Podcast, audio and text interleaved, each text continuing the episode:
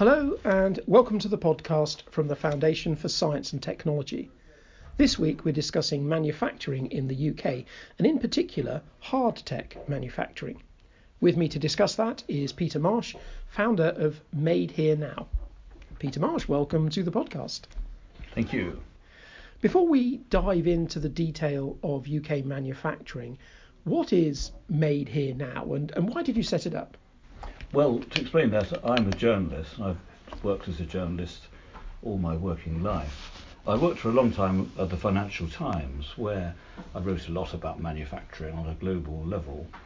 I perceived that it was a, a, a, much more interesting sector than many people give it credit for. I was able to travel the world talking to loads of people about it.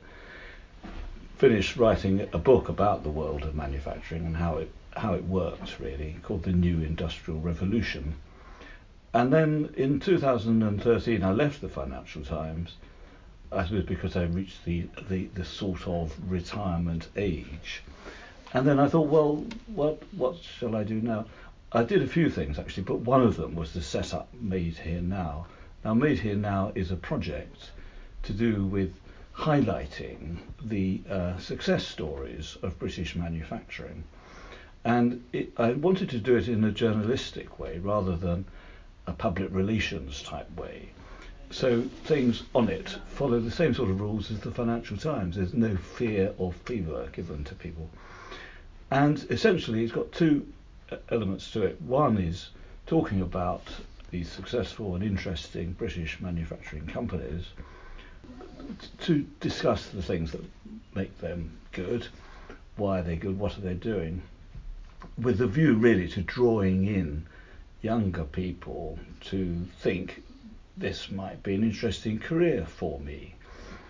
And, and the second element is some a lot of information structured.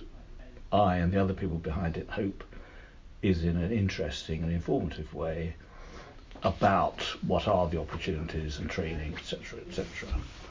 It is sponsored. It, in order to get any money, it, it needs sponsorship from people, and we've got a, quite a number of sponsors over the years who've given sums of money, but they don't really get anything out of it other than the feeling that they're doing something which they think is valuable and interesting. Mm.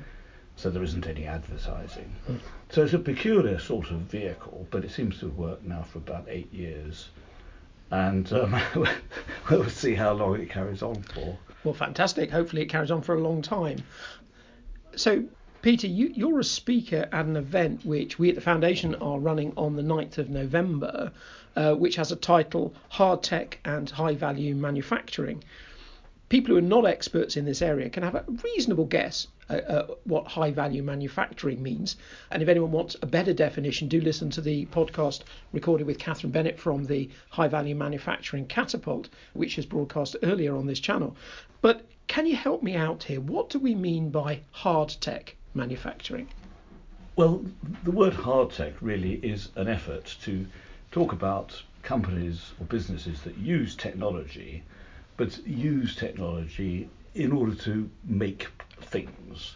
So this differentiates it, if you like, from soft tech, where there's loads of people who use technology in, in all its forms, in all sorts of activities, some, many of them service things. I mean, the world of engineering is full of, if you like, soft tech because it is ethereal things, ideas, activities, intellectual capital. Uh, the point about hard tech is that it's trying to say this is clever technology, often bundled together. In other words, people who are good at hard tech aren't necessarily just a one technology type company. They, they are multiple com- technology type companies. And they use technology, but they use it to make things. So sometimes, in fact, they don't make the things. Somebody else uses uh, their ideas in order to make something. But at the end of the day, there is something manufactured. So it is a way, really, of flagging up the importance of manufacturing in the uh, in the 21st century and why technology comes into it in a big way. So that's what it is. What does it look like in the UK? Can you describe to me the UK hard tech sector, if there is such a thing? Mm-hmm. Well, well if, if we look at British manufacturing, I mean, it's, it's well known British manufacturing used to be, be the biggest manufacturing uh, sector in the world if you go back to about 1895, and now it's about number 10 or something like that. Um, it's, it's, really because Britain's a big economy, and so therefore, even if manufacturing is only 10% of the economy, which it is, it still comes up to quite a lot. Now, if, if you if you pick this apart, this this sector of manufacturing, uh, you get a, a, sector of the economy that every year has has total product sales of about 400 billion pounds. So this puts us in our puts in our mind, you know, what the size of this thing is. This is the product sales, not service sales, which we can mm. talk about as well. Product sales. Now, how much of that is what we would call hard tech, or what I would call hard tech? I've, I've been doing some sums on this, and in fact, it's, it, you, you can pretty much say with some accuracy that something like 40% of that could be categorized, in, in my definition, as hard tech. In other words, using the companies, businesses using technology in the sort of way that I described, using multiple technologies, often buttressed by IT, obviously very key technology, but not, not, not necessarily the most important. And, and they are the people who would fall within this hard tech sector. The, the other 60% are, are companies who often use technology in some way. I mean, virtually everyone does. You've only got to walk down the street to use technology in some way. But those that 60% would be doing things which which are perhaps more ordinary, more conventional, less competitive, have a much lower export ratio, mm. which is really the proxy for ability to compete on, on a global level. And they'd be, I mean, the, the food industry, for example, constitutes something like one fifth of the whole of manufacturing output in the United Kingdom, quite a low export ratio, something like 10%. Now, that's because a lot of food processing isn't particularly rich in technology. Certainly, there'd be some food companies who who you would categorise as hard tech. I, I'd, for example, categorise as the, the, new companies using insects as a, as a p- part of the formula for the food. Mm. I'd call that hard tech, even though um, insects obviously rather soft and squishy. Um, they're still in full, in my definition of, of hard, hard tech. Um, so you can see pretty quickly how you can come to the conclusion that quite a large percentage of British manufacturing is what I would call hard tech. And that means that it's a combination of prime companies, supply chains, people who are clearly within one sector and people who supply across several sectors. Is that, is that right? Yes, that's a reasonable way of looking at it. I mean, it, it, the, the, the best way of looking at it, I suppose, is to think of particular examples of companies who would be would fall within my definition. I mean, again, you've only got to sort of think through the obvious sectors of of manufacturing. Um, I've mentioned food, which is the biggest in, in this country. Second biggest is uh, transportation equipment, i.e., things that go on wheels, plus cars, aeroplanes. But both of them with a high export ratio, something like 50% in the case of motor vehicles and 70% in the case of aerospace. Now, most of the companies within th- those two sectors would, in my definition, definition be categorized as hard tech. If you're a company making cars in Britain, you've got to be good at multiple technologies to mm. do with propulsion, more and more electric electrification, of course, all sorts of materials you need to be good at. Certainly need to be good at electronics and IT. Same goes for aerospace. But I mean, still thinking of things on wheels. Obviously, most people sort of think in their minds, yes, a car is pretty clever, isn't it? Hard, hard technology. Yeah, we'd, we'd buy that. But let's talk about some other companies who might not be so obvious to the um, person in the street, I suppose. Another wheeled thing is uh, Brompton Bicycle. Now, talking about your event on the 9th of November, of course, Will Butler Adams is the chief executive of Brompton Bicycle and, and, who's had a great deal of success running that company. He's one of the speakers. Brompton Bicycle is a hard tech company without any doubt. Uh, why is that? It's not because it uses any sort of amazingly new technology. In fact, what they use as the prime thing that makes them good is a centuries old technology called brazing, a way of joining together metal in a very exact way, but you, you, can you can do it with specific sorts of very light metals. And they're terrific at that, and they've they've honed that technology to mm. make it relevant to the 21st century. They've juxtaposed that with some clever, some incredibly clever engineering and design. They they're good at making plastic parts as well, which which are often uh, specified to their own requirements and it's all backed up with a lot of automation and IT. They're, they're very good at it, they export a lot. This is a prime hard tech company mm. for you. I want to ask you about geographical spread across the UK and sitting with a sort of a, a, a, policy interest, as I always do. One of the things that the government has been particularly keen on over the last three or four years has been this idea of levelling up uh, and about regional disparity. Is there a potential contribution of hard tech to that? What's the sort of regional distribution of hard tech companies? Um, uh, uh, undoubtedly, there's there's a huge contribution of these sort of companies to whatever emerges as a levelling up agenda when all the various government turbulences are resolved, if they ever are. Again, if you think about manufacturing in general, it's a relatively small part of the economy in the way we normally count it. But if you consider the way its influence permeates the economy, it's it's it's a it's a big user of skills. It's a big purchaser of or, or spender of R and D. Well over half of private sector R and D is done by manufacturing. It's it's a big contributor to exports. Nearly half of total British manufacturing is exported. Now, these hard tech companies I've just talked about um, are, are, are, doing all that, but uh, if you like, a bit more. Their, their, their, their export potential is higher, their, their um, use of skills is higher, their investments are normally higher. Manufacturing productivity is, is often twice as much, depending on the sectors, but is often twice as much as, as the next relevant services uh, sector.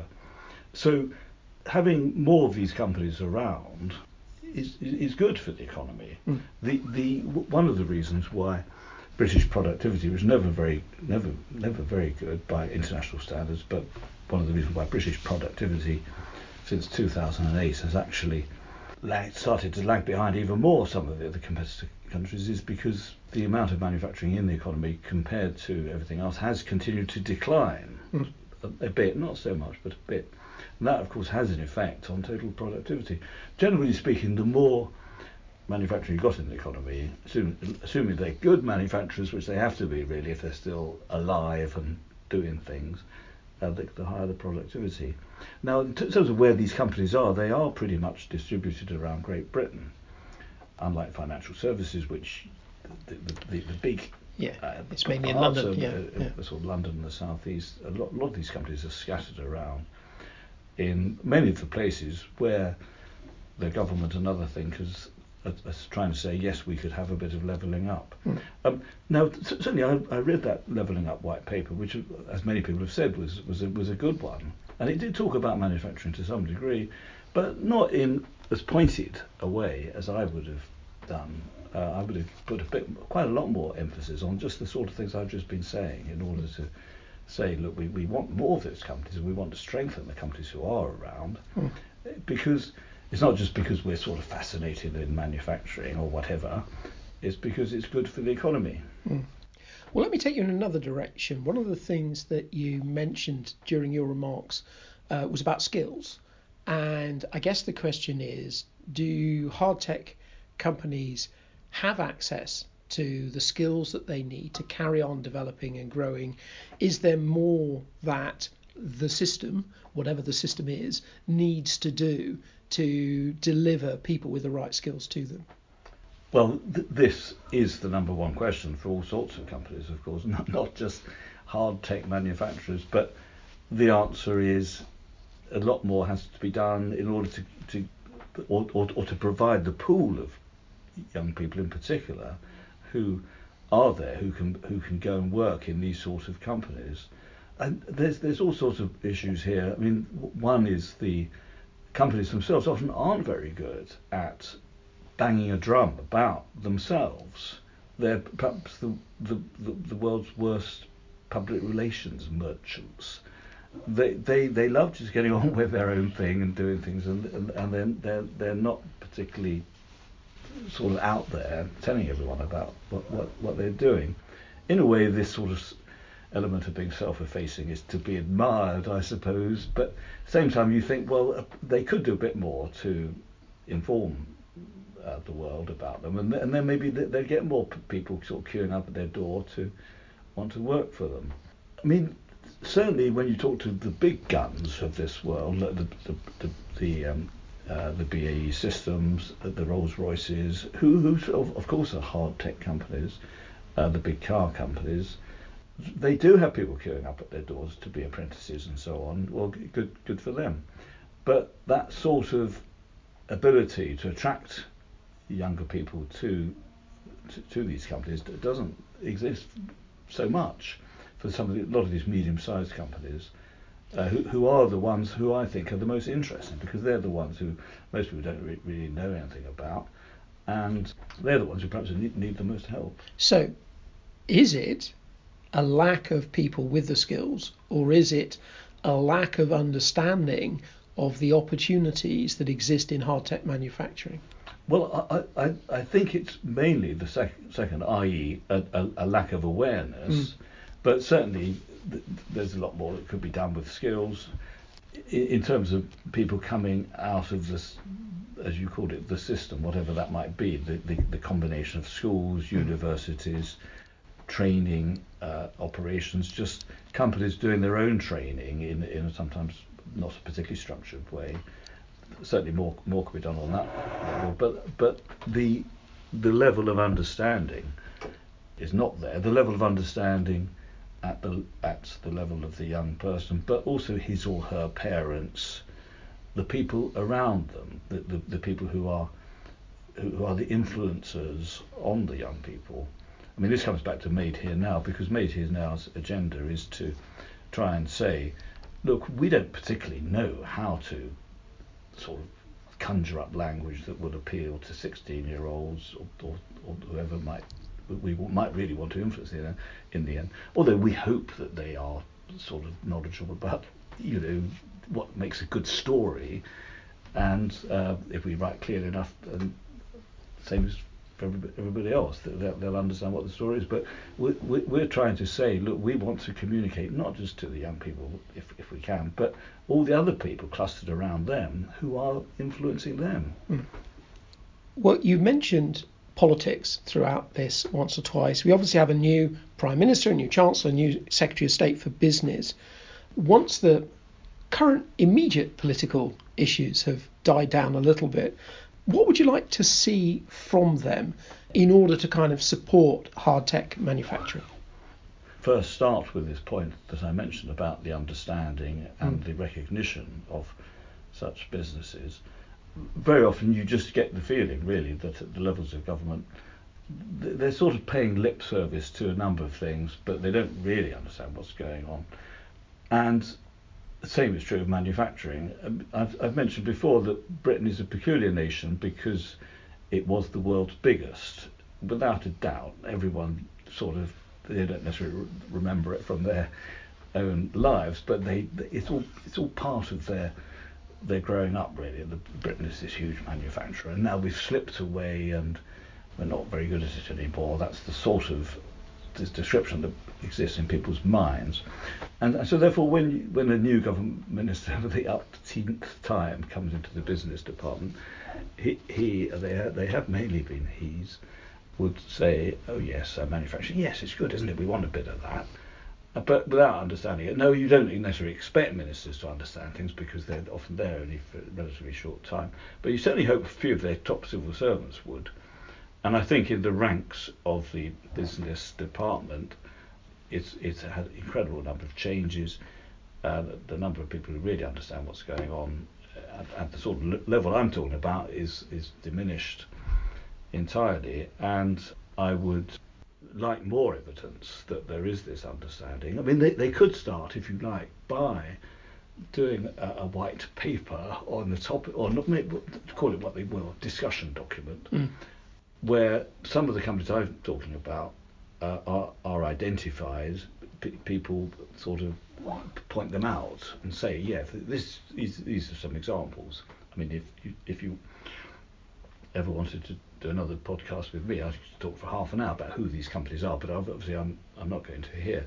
But at the level of the business department, or whatever government department is interested in this sort of thing, they, they could start by homing in on that sector. A lot of biotechnology, which does get acknowledged, would again fall into what I'm talking about. At the end of the day, somebody's got to make drugs or vaccines or diagnostic kits, etc., which a lot of these biotech companies are, are working at. Yeah. Well, let's put an optimistic hat on and let me just finish with this question. Assuming some of the upsides that you've been talking about as possibilities happen, where could we get to in UK hard tech over the next five years, next 10 years? Well, I think the most optimistic way of looking at all this would be to say that Britain clings on to some of these good companies who, who are there. Hopefully, they would get a bit bigger. They would uh, acquire a few companies. I, I, believe this myself, but it's generally regarded as, as a tr- true thing that Britain doesn't have enough big companies who are who are punching, are doing well on global global markets, and and have the sort of size and structure to cope with some of the problems that we've got at the moment. So you, you could do with some of these companies getting a bit bigger. I mean, it, JCB, it, hard tech company, is is really apart from Dyson, which, which, which, which also is a hard tech company, even though it doesn't make things in Britain, it's also a hard tech company. They're the only two large manufacturing companies that have been set up in the in the last 50 years or so that that, that are still here, not owned by somebody else, and, and, and are doing well on on a global le- on a global level. So, so you you want more of those companies to be around. You want more of them to be visible. You want them to be bigger and now, how that comes about, I, I don't know. I'll leave it up to the companies to sort out. But certainly, as, as a UK economy, we would say yes, we want more of those businesses. By the same token, you could start to argue we want fewer of them being acquired by other companies. Mm. But I mean, a, a, big tendency, of course, has been in the last 10, 20 years for a lot of the really interesting and good companies to be purchased, often by American companies. We had a number of examples of, of, of that. And many of those manufacturers, the defence manufacturers, for example, Ultra, Meggitt, etc., again are hard tech companies. They have been acquired. Now, it's not always a bad thing. Often, though, it is because th- those companies lose visibility uh, in in Britain. No one really knows what's going on. They don't report their results. They're buried within a, an American company sometimes the American partner uh, or parent can be a good company. Sometimes it, it, it's not a very good mm. owner of the company, and Britain loses a bit of its identity. Now, how the government legislates for that again is, is very difficult because it's it's against the sort of free market tendencies for, for Britain, for where you, where you don't want companies from other you, you, you don't want to sort of set up the barricades. So I leave it unclear about just how you engineer this sort of thing. But certainly, if you're asking me to put an optimistic spin on that, on the future, we would want fewer of these companies, which I think the, I, I, have identified as the good ones, the ones we wanted Britain to be a, a, acquired, be, become less visible. And so, if, if, there's a way of of engineering that, th- then at least we've got somewhere. And I suppose at the same time, we would like to see more of these smaller companies some some of them very small, small hard tech companies, such as the ones which are, are part of the, the the Bessemer Society, which of course you you know mm. about. The Bessemer Society is a very nice entity uh, that that is a sort of vehicle for an umbrella vehicle for a lot of these what I would call hard tech companies. so you'd want a lot of the companies who are within that organisation, a loose organisation, bring some of these together. You want more of those companies to, to, to, to evolve, develop, become big and visible.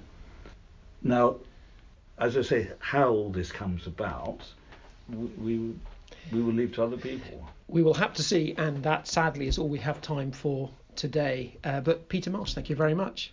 Thank you, Gavin. You've been listening to the podcast from the Foundation for Science and Technology. My guest this week was Peter Marsh, founder of Made Here Now. Peter Marsh is a speaker at an event being organised by the Foundation for Science and Technology on the 9th of November entitled Hard Tech and High Value Manufacturing. Details of that event, which is free to attend, can be found on our website at www.foundation.org.uk forward slash events. Also on our website are details of all of our other events, all of our blogs, all of our journals, and all previous editions of this podcast. Until next time, goodbye.